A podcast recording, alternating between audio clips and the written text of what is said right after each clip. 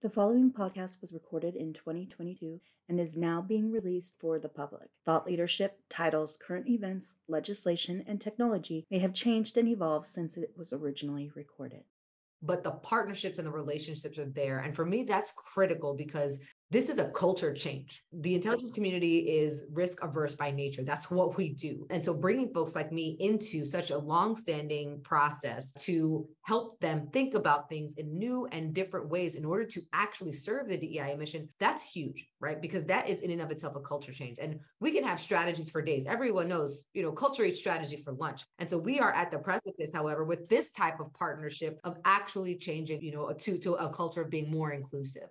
The opinions and views expressed in the following podcast do not represent the views of NIU or any other U.S. government entity. They are solely the opinions and views of the speakers. Any mention of organizations, publications, or products not owned or operated by the U.S. government is not a statement of support and does not constitute U.S. government endorsement.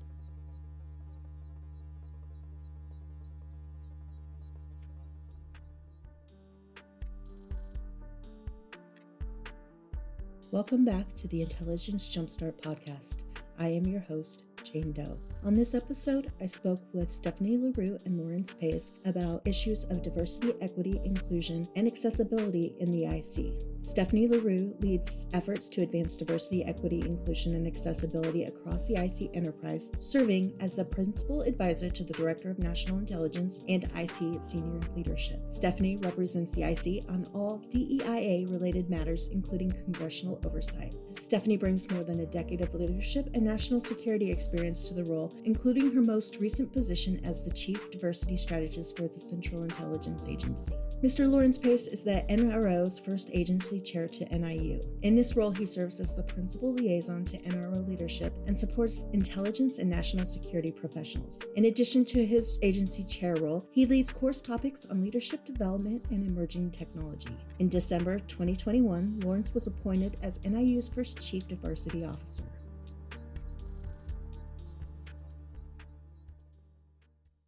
Stephanie La Rue and Lawrence Pace, thank you so much for joining me on the Intelligence Jumpstart today. Good morning. Thanks for having us. Good morning. Thank you for having us and hosting.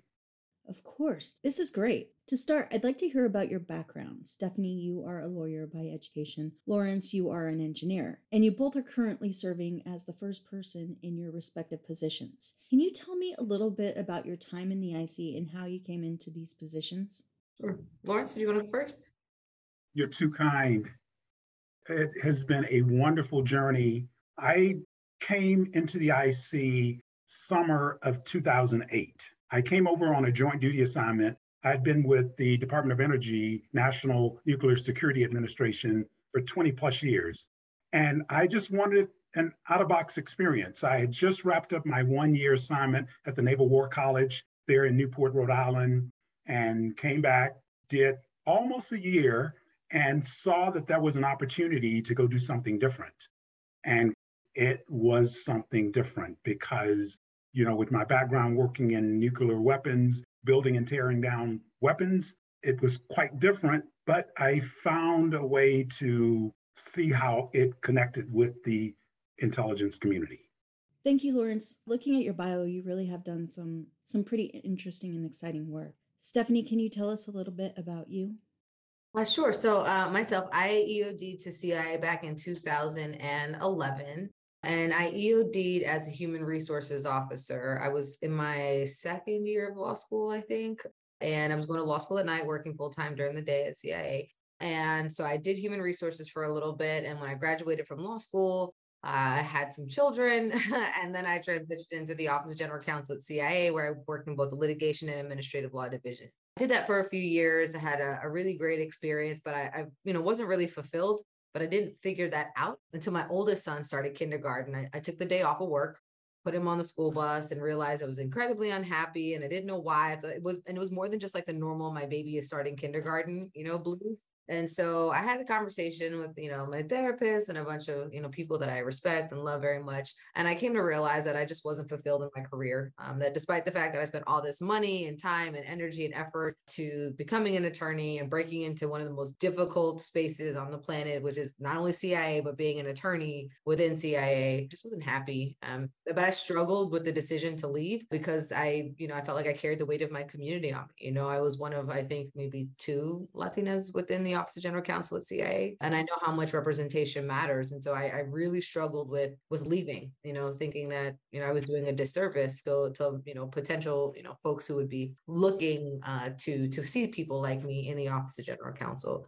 But you know, at the end of the day, I decided that my happiness was really important and that I could, you know, believe and support the DEI mission anywhere else I went. And so I decided that I wanted to pursue a new career, but didn't know what that was. Thankfully, CIA has this process where you can try different jobs, right? You go on a rotation. And so I talked to one of my mentors. She was a chief diversity officer at the time. She said, why don't you try writing CIA's diversity strategy, right? You can be our chief diversity strategist. You're a strong writer. You love this mission. You've been really involved in these topics for years. Um, what do you say? And I said, absolutely. Uh, that was about four years ago. And I have not looked back since. I love what I'm doing now. That position led me to the position I'm in now, which is the chief of diversity, equity, inclusion, and accessibility for the IC. And I'm very, very happy now. So I'm no longer feeling that, you know, what am I doing with my life? I happily put my baby on the bus every day. you know, and I look forward to him coming, both of my boys coming home every day. So that's a quick summary of my story.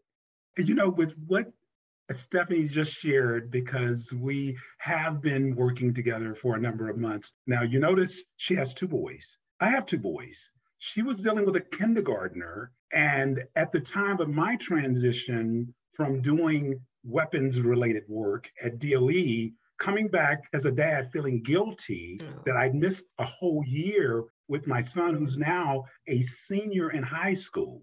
So that was in the spirit of transparency. That also contributed to me wanting to do something different because it had me closer to home.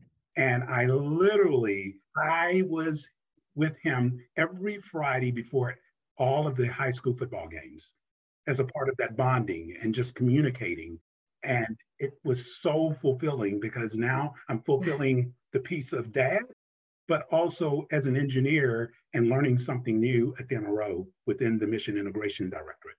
That's amazing. I think it does make a difference when you're happy and you love what you do. The energy actually comes through. Yes. It's really great to talk to people who are excited about what they do. So thank you. Moving on to what we're going to talk about today the importance of diversity, equity, inclusion, and accessibility for national security. Back in October 2021, there were hearings, and the chairman's opening statements were diversity, equity, inclusion, and accessibility in the intelligence community are an enduring mission imperative. I'm hoping you both can speak to this. Why are DEIA programs so important to national security today? Yeah, that's a great question. You know, and I, I get that question so often. Uh, and I, am a data person. I, I, I love data, and I think you know the way I think one of the most powerful ways to do this work is to have both a qualitative and quantitative approach to DEIA, right? Um, in, in any space. Uh, and so I rely very heavily on data. Um, recently, I read a statistic that said, I think it was a study done by Glassdoor that said that 76% of job seekers in the United States of all job seekers, right, across all races, ethnicities, you know, uh, abilities, genders. 76% of them are looking at a company's DEIA culture and their portfolio, and they really consider that when making a decision as to whether or not they want to accept a position there, right? 76% of Americans. If 76% of Americans were to look at the annual demographic report for the intelligence community, or if they were to look at the leadership pages of all of the 18 elements across the community, they would not necessarily, they might not see something that they wow. would want to see, for example, right? I don't know that I would find very many elements that had someone who looked like me within their leadership ranks. And so knowing that 76% of people are looking for that and then juxtaposing that with what the IC currently looks like, that for me is the easiest example of why this is so important. If we cannot attract the workforce that reflects America, if we cannot attract numbers to the intelligence community, we will not have bodies to do the job of intelligence, period. And this is just purely a numbers game. There are 76% of people that don't want to work here how the hell are we supposed to do the job? I mean, that that's the most basic function. That's the most basic answer to that question. It matters because if we cannot appeal to these people, we will not have a workforce to do the job. Secondarily, if we can't keep these people, right, we're not going to have the workforce to do the job. We're not going to have the diversity of thought, of experience to get the job done, right? And when I'm thinking diversity, I, I do think, you know, race, ethnicity, I think all of those, you know, the traditional protected classes, but I also think a lot about regional diversity. We have a huge influence Northeast is very much represented in the intelligence community, but we are not very well represented when it comes to the rural South. We're not represented when it comes to rural areas generally, you know, and that's something that we need to really think about because those experiences are the experiences or similar experiences to the rest of the world, right? We are, we represent a global mission. And if we don't have people that can relate to global experiences, our ability to do our job is, is compromised. And so I think I'll leave, leave it with, with those two examples of why this matters so much. Lawrence? Yes. Stephanie, I concur. It's wonderful. And, and this is what makes our partnership so important especially with me being at the National Intelligence University. When you look across the spectrum, the faculty, staff, and the student, the demographics are definitely not balanced. So, as Stephanie just mentioned about the numbers, it's something that I take very seriously. During our Executive Diversity Council meeting yesterday with our COO and the PDD, Dr. Dixon, I was able to share that we just did our first ever survey. It was really an opportunity to do a pulse of the organization because as NIU transitioned from under the umbrella of DIA last year to ODNI, clearly there were a couple of bumps in the road and things that management was just blind. I would say blinders are often up when you think about the work and things that we do. So the survey was an initial pulse. It was a way to do a pulse of the organization just to see where we were. We had a little over 63% of the, the faculty and staff that actually filled out the survey. We would receive some really important data and information telling us how we look, where we stand, and the one thing that's really stood out was how happy were they in the workplace? So you you bring people in, you look to draw this unique talent that is being representative, we hope, of the country. Sometimes it's not, and sometimes it is. But being able to bring that uniqueness to the classroom is so important because we typically are pretty safe with the students because you know even through that part of recruitment or going through the application process that's pretty fair still could have some improvements in that area but it's the faculty and staff that I have been really concerned with because what does that look like when you do the door opens, they come in? How do we retain them? What is the work environment looking like? Are we offering them the appropriate training? Many times, because uh, again, I'll go back to what you heard me say earlier about the blinders. We all have biases, but how are we working through those matters? No one ever sees something the same way. And diversity of thought is so important, not just in the workplace, clearly across academia, because I often, you and I talked a little bit about that this morning, being in NIU, it has afforded me to really see and express academic freedom. Right if you don't see people that look like you or that can express themselves in a way that is meaningful to spark dialogue about you know difference you're less likely to feel safe in the organization isn't going to get the full benefit of your experience. And i haven't always considered that uh, the importance of seeing others that look like you. You know i first was exposed to this in undergrad when looking at DEIA efforts in academia in general, I came across several videos that talked about the lack of diversity in the IC. And that is problematic because we do have this global mission and we don't have representation to understand all of the cultural issues, you know, of the different foreign states which is really critical to defending our own national security. And I'm wondering, Lawrence, you talked a little bit about about the first DEIA survey, but what other initiatives are you working on to build this effort across the IC and NIU, respectively?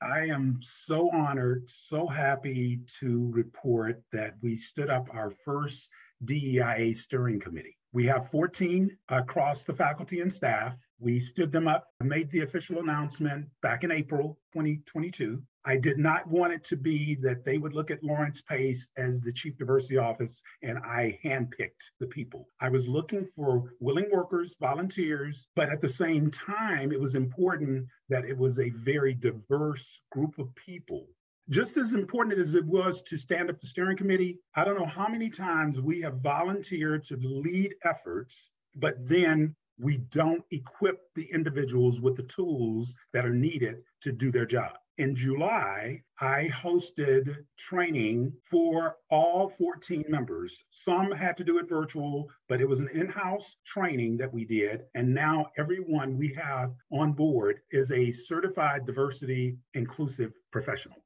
having now a steering committee and also one of the things that I do on a monthly basis, especially during our observances, I get a message out to the workforce. One just went out yesterday because we are celebrating Hispanic Heritage Month. What I use that opportunity and platform for is to provide history, background, why it's important that we honor and celebrate the legacy and things that go with that. I'm Manoli Priniotakis, and I use Vice President for Research and Infrastructure. And this is this episode's Manoli Minute. In an upcoming episode, we will be talking to Dr. Rod Schoonover, formerly of the Department of State's Bureau of Intelligence and Research, State's Embedded Intelligence Element. INR, as it is known, has a long and distinguished history, the longest of any civilian IC element, in fact. With roots in World War II's celebrated Office of Strategic Services, or the OSS, INR was the analytic arm of the OSS, which is most often associated with CIA. When President Truman broke up the OSS, state received what became INR, which George Marshall retained to serve departmental needs when the other parts of OSS were reconstituted to form the Central Intelligence Group, which eventually became the CIA with the passage of the National Security Act of 1947. Although fairly small in comparison to, say, CIA or DIA, INR supports internal state needs but also has an active IC wide role. Among its notable past leaders, one stands out Thomas L. Hughes, who was a long serving head of INR and advisor to Secretary Dean Rusk and President Kennedy on numerous national security issues during his tenure from 1963 to 1969, to include on Cuba, the Soviet Union, and especially on Vietnam. In 1968, Hughes commissioned a couple former INR officers to review INR's analytic performance on Vietnam since 1960, which resulted in a broad review of policymaking and the Bureau's intelligence support. An interesting insider perspective apart from the Pentagon Papers. Declassified between 2003 and 2004, the document includes a preface from Hughes in which he notes that INR's analysis on Vietnam, quote, stood out as tenaciously pessimistic from 1963 on, and that, quote, while we in INR were heated, we were unable to persuade, sway, or prevail when it came to the ultimate decisions. While serving as head of INR, Hughes was also advising his longtime friend and colleague from Minnesota, Senator Hubert Humphrey, who became vice president in 1965. Hughes wrote a remarkable memo for Humphrey around that time, arguing for a negotiated peace in Vietnam and that there would be dire impacts on the long standing national consensus on foreign policy, as well as political impacts for the Democratic Party should the war continue. As it turned out, he was correct, effectively on all counts. After he left state in 1970, Hughes led the Carnegie Endowment for International Peace for 20 years. In 2021, Brookings published a biography of Hughes called The Last Gentleman by Columbia scholar Bruce Smith, who is a friend and colleague of Hughes. The Last Gentleman, as well as Hughes's published works of his own, are must reads for anybody interested in the history of U.S. intelligence. Thanks again for listening to Intelligence Jumpstart. For more information on NIU, please visit our website, www.ni-u.edu.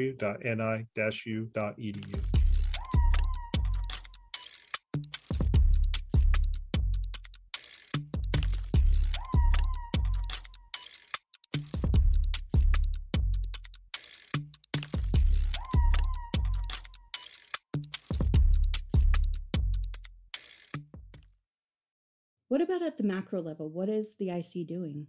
So the IC is doing a lot, if I'm being honest. You know, I have the unique opportunity to kind of see what the entire intelligence community is doing from outreach all the way down to retention, right? And so I'll break it down to a few different areas. Uh, with respect to outreach, the IC is investing ever more resources in the K through 12 um, relationships with high schools and elementary schools across and middle schools across the country, right? NSA has a fantastic program called GenCyber. It is a summer training program. It's about six weeks long and it attracts folks eh, kids in you know k through 12 and it exposes them to the cyber world. It exposes them to the intelligence community mission to the work and to the officers. And these cyber you know these summer camps are all across the united states right? We were talking about regional diversity before. That's one of the ways that we're doing that we also have the ICCAE program, the Centers of Academic Excellence, uh, and this is a program that was, you know, created by Congress, and it's it's fantastic because the goal is to help. It's a grant program whereby schools can apply for these grants, and then they would send up intelligence community centers of academic excellence within existing institutions of higher learning, right? And so the great part is that a lot of these schools that participate, they are geared towards schools that are in local and remote rural areas towards they're trying to bring in students from indigenous communities as well as from other minorities, as well as minority serving institutions to include Hispanic serving institutions, historically Black colleges and universities, and the like. And those programs, again, are fantastic because they introduce students at the collegiate level to the IC, to the mission, to the work, and to the people in the recruitment space, like I said, we're doing a lot too. We work, we recruit very heavily from our minority serving institutions, not just through the ICCA programs, but through a variety of other places. Um, you know, our partnerships with the White House Initiative on um, historically Black colleges and universities has been very strong. Uh, we do a lot to support that initiative and to invest not just our resources, but our time and our energy into, into those types of partnerships. We partner a lot with nonprofit organizations. These include organizations like Out and Equal, right? These are, you know, where a lot of employees come together and they talk about what is it. We're sponsoring these conferences in these local communities to, to increase those those networks and that exposure. We also sponsor the Blacks in Government, Prospanica, and a number of other organizations as well. Um, with retention, we're investing a lot of funds into leadership development training for a lot of our targeted our targeted demographics. Now, these leadership training programs put together are open to all officers, right? But we know that there are specific pockets of officers who may have a harder time getting access to or being prepared for certain opportunities. And so we're investing a lot of funding into leadership development programs, uh, and especially our employee resource groups, right? As well as our IC affinity networks, which are IC level employee resource groups. So not just CIA, Hispanic Advisory Council, but the Latino Intelligence Network, which has the Hispanic, Latinx, ERG representative from all 18 elements who come together, right, and work with big picture issues talk about accountability a lot. So the annual demographic report is one of our biggest reports that comes out every year. We collect the data and in an effort to be transparent, we share that data with the world. This is an unclassified report. And no, it doesn't put us in the best light, right? Um, progress has been very slow, but at the same time, this is us holding ourselves accountable, right? And we're going to be taking that to the next level.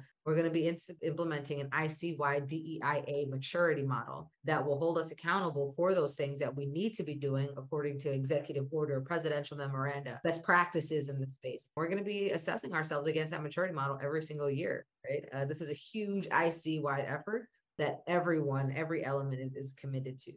And then I think lastly, one of the things I'll talk about is kind of the creation of my office. I see this, my office used to be known as IC, Equal Opportunity Employment and Diversity.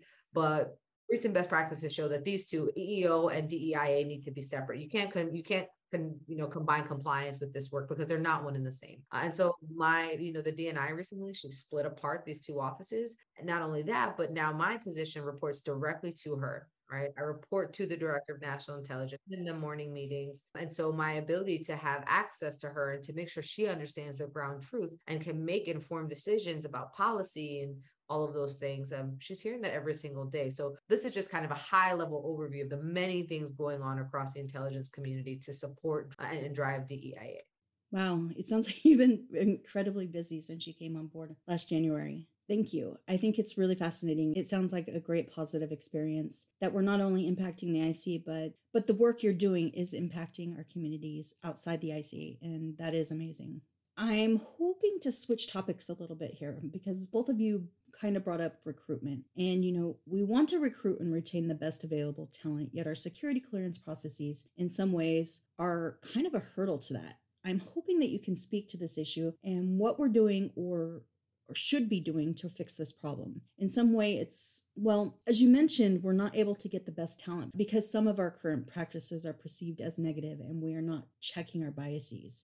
Yeah, so this is something I've been working very closely with our folks here in the, in the NCSC, which is our, our security folks here. And I will tell you, the folks in that office are incredibly dedicated to the DEI mission, incredibly dedicated to learning where places and processes can be improved. And they've done so much already. I'd say within the eight months that I've been here, I've seen them bring me in, invite me into spaces, right? Typically security and DEI are not the best of friends, right? But this, this leadership, you know, has invited me into spaces to say, hey, we are revamping our security vetting processes. We're taking a look at our adjudication guidelines. Would you please take a look at these things and let us know what you think? Are there places places where we can improve. So they've brought me into those processes. I've made a number of recommendations, and so many of them have been adopted into these practices. So there's definitely a way to go, right? We've a long distance to go, but the partnerships and the relationships are there. And for me, that's critical because this is a culture change. The intelligence community is risk averse by nature. That's what we do. And so bringing folks like me into such a long-standing process to help them think about things in new and different ways in order to actually serve the DEI mission, that's huge, right? Because that is in and of itself a culture change. And we can have strategies for days. Everyone knows, you know, culture eats strategy for lunch. And so we are at the precipice, however, with this type of partnership of actually changing, you know, to, to a culture of being more inclusive. And so I think that's the first part that I want to say because these security folks are getting they're, they're they take a lot every single day, you know, and there's so many great officers working in that space. But I understand the criticism, you know, I, I absolutely do. And I think, you know, a lot of that comes from folks not understanding what that process is like. So it's a clearance vetting process. It is, it reviews, it uses a whole person concept. We're not there. These folks are not just making a decision about one piece of your life. It's looking at the entirety of your experience when making a decision as to whether or not you should have access to classified information. And that's really important. One of the things that they've been working on too is really developing partnerships with recruiters so that recruiters can better communicate to potential employees what the security clearance background investigation is going to be like. Because oftentimes, a number of the people who are going through this process, they might not have a lot of exposure to the IC. They might not understand the things that go into getting a security clearance, the background investigation. With these younger generations, illegal downloads is a huge problem. And you can't have downloaded something illegally within one year of your application. But if no one tells these students that, if no one tells these new uh, applicants that, they're getting eliminated not because they're not qualified, but because there's something about their past that falls within a timeline that would preclude them from participating, right? So educating the recruiter so that they know how to communicate these things that some of us might take for granted so that they're really equipped to communicate these requirements to, to folks. So that partnership with recruiters.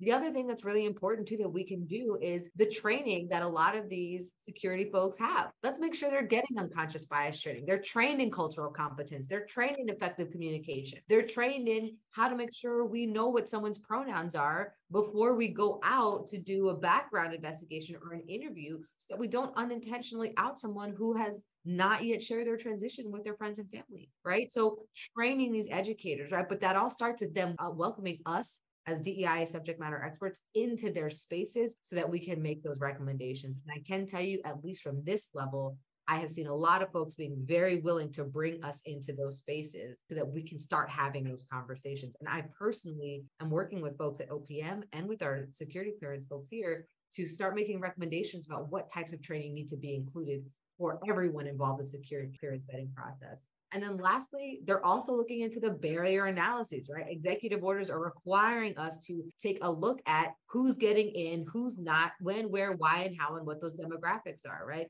Now, that can be problematic for some folks because the security clearance vetting information, the data, is sometimes housed separately and apart from demographic data for good reason, right? We've got a number of different reasons, but in order to really understand whether or not there's something there, we need to run the data. And we have not yet done that in a lot of spaces. And so the security clearance community is starting to now look into how do we do this barrier analyses at a federal government level that we can really start to unearth the exact places where we may or may not have issues. And also, where are places that we're doing great? And we need to replicate those best practices in other places. So we're just now really starting to leverage data to make sure that we are being as equitable as we possibly can. But the process is tough. I'm not going to lie. The process is incredibly trying. It is you know, nerve wracking. It's long. It's, you know, I struggle with anxiety. It's anxiety inducing. I mean, there's, there's a lot, you know, and it's, it's a lot for anyone. And of course, you know, it's, it, it makes sense, right? Where we see the highest level classification of things. And, and, you know, the security vetting process exists for a reason.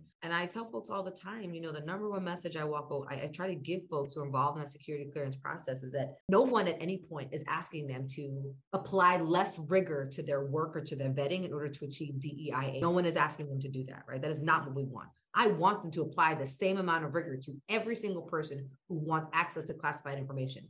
But that's exactly what I want. I want every single person to get the same amount of rigor every single time. I want to make sure that decisions are being made are being made based on facts and not being based on someone's un- unintentional bias, right? Or their unconscious bias or conscious bias. So that's what we're looking for.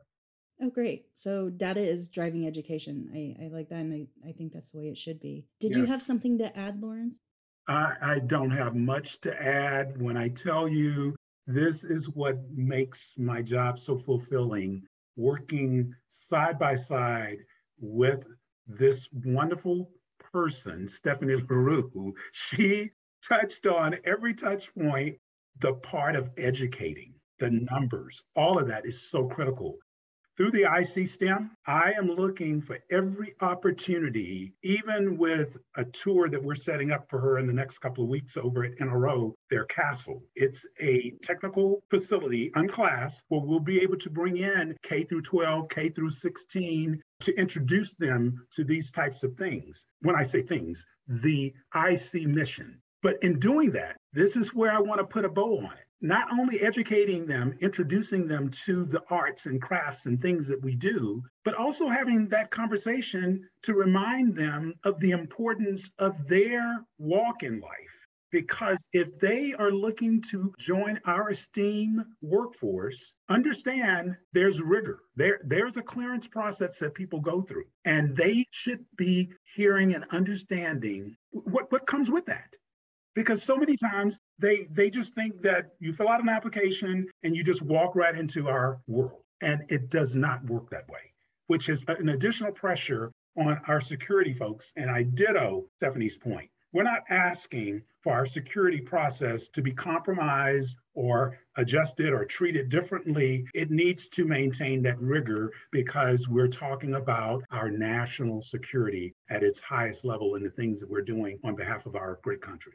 Right, right. You both brought up educating students in a recruitment pool about the process. Before I joined the IC, I worked at a law school and I managed an externship program. And one of my students, well, he interviewed and was offered a position with U.S. Attorney's Office. But then during the clearance process, he was rejected because you know, for smoking marijuana. So if he would have known that although it's legal at the state level in many states, it's not at the federal level, and the US Attorney's Office being you know, the federal prosecuting body, I'm betting he would not have sure. been down with smoking up. I mean, this was a very prestigious externship for him. So yes. yeah, it, it, it's incredible how much information is out there, but it's it's not always the right information. So I want to I want to ask you, Lawrence. You talked about the steering committee that you stood up. What are other ways that folks that didn't get chosen to sit on that steering committee? How can people from across the IC get involved in these programs?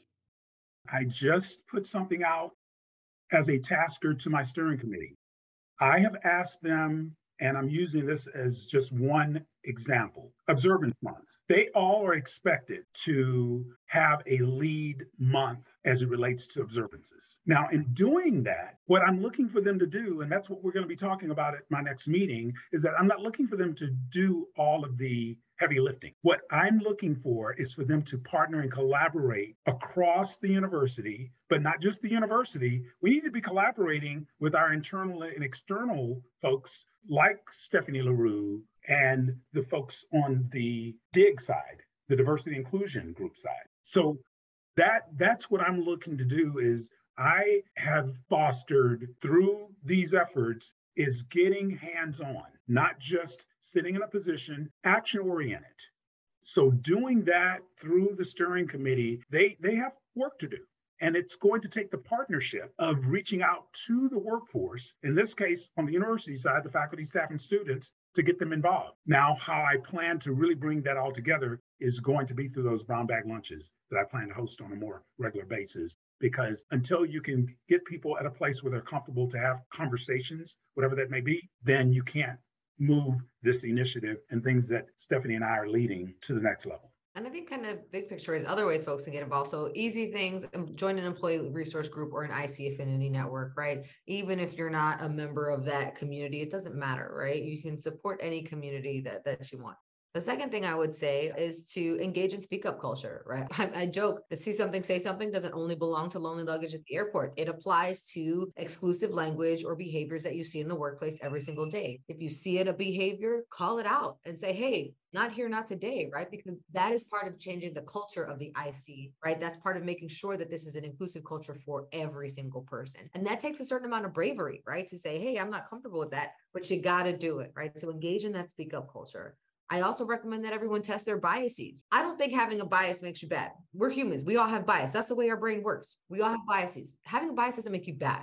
Not knowing what your biases are and not working to mitigate those biases, that, in my estimation, makes you bad, right? If you're gonna, if something makes you bad, that's it between the two. Okay. Especially when you serve a global mission that is national security, but also for myself, I'm in a position now where I'm making decisions about hiring, firing, assignment selection, promotions if I allow my biases to go unchecked, that could have an impact on on someone's ability to get something to acquire something that they've otherwise earned and that's not okay. So that bias needs to be checked. There's simple ways to do that. Harvard does this uh, implicit association test and it's free. It's online it's personal private you can take it. I highly recommend everyone do it. It's not perfect, but it's a great starter, a great place to start exploring what biases you may have. And then the last thing I recommend folks is you don't necessarily have to join, you know, a club or anything like that. I think I always encourage folks to look for natural and organic ways to weave DEI into their mission. If you're an analyst, take a look at your writing and make sure that your writing is free of bias. Maybe let's not say Chinese people, let's just say the People's Republic of China. Let's be specific with the use of our language, right? Because you never know what impact, you know, the language you use has on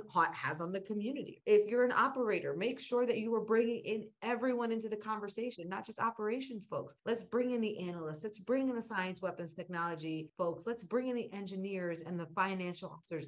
Bring them all to the table every time you have the ability. So looking for natural ways to weave in DEIA values and ideals into the work that you were brought here to do. Because a lot of folks say, I was brought here to do this. I was brought here to do diversity and inclusion.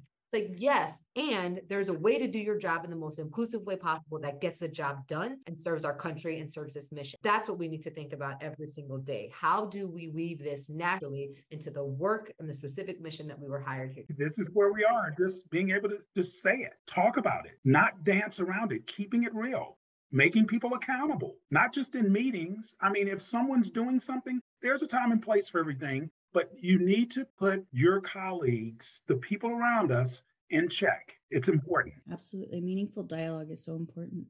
I want to thank you both for your time today. This has been an excellent conversation and I've learned a lot from you. And, you know, before we finish up, I have one more question for both of you, and I'd like to ask.